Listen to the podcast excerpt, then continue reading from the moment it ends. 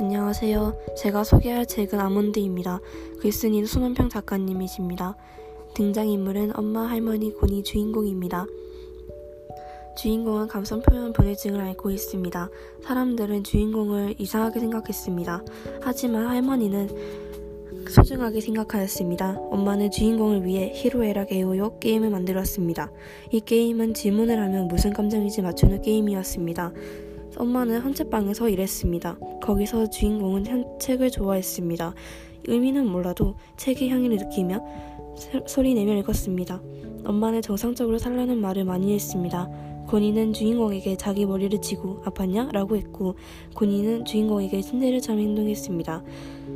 마지막에 주인공은 엄마에게 엄마라고 하니 눈물이 났고 주인공은 감정을 찾았습니다. 느낀 점은 주인공은 감성 표현 불내증을 앓고 있지만 점점 감정에 대해 알아가는 것 같습니다. 많은 일을 겪으며, 겪으며 감정을 찾아가는 모습에 응원해주고 싶었습니다. 감사합니다.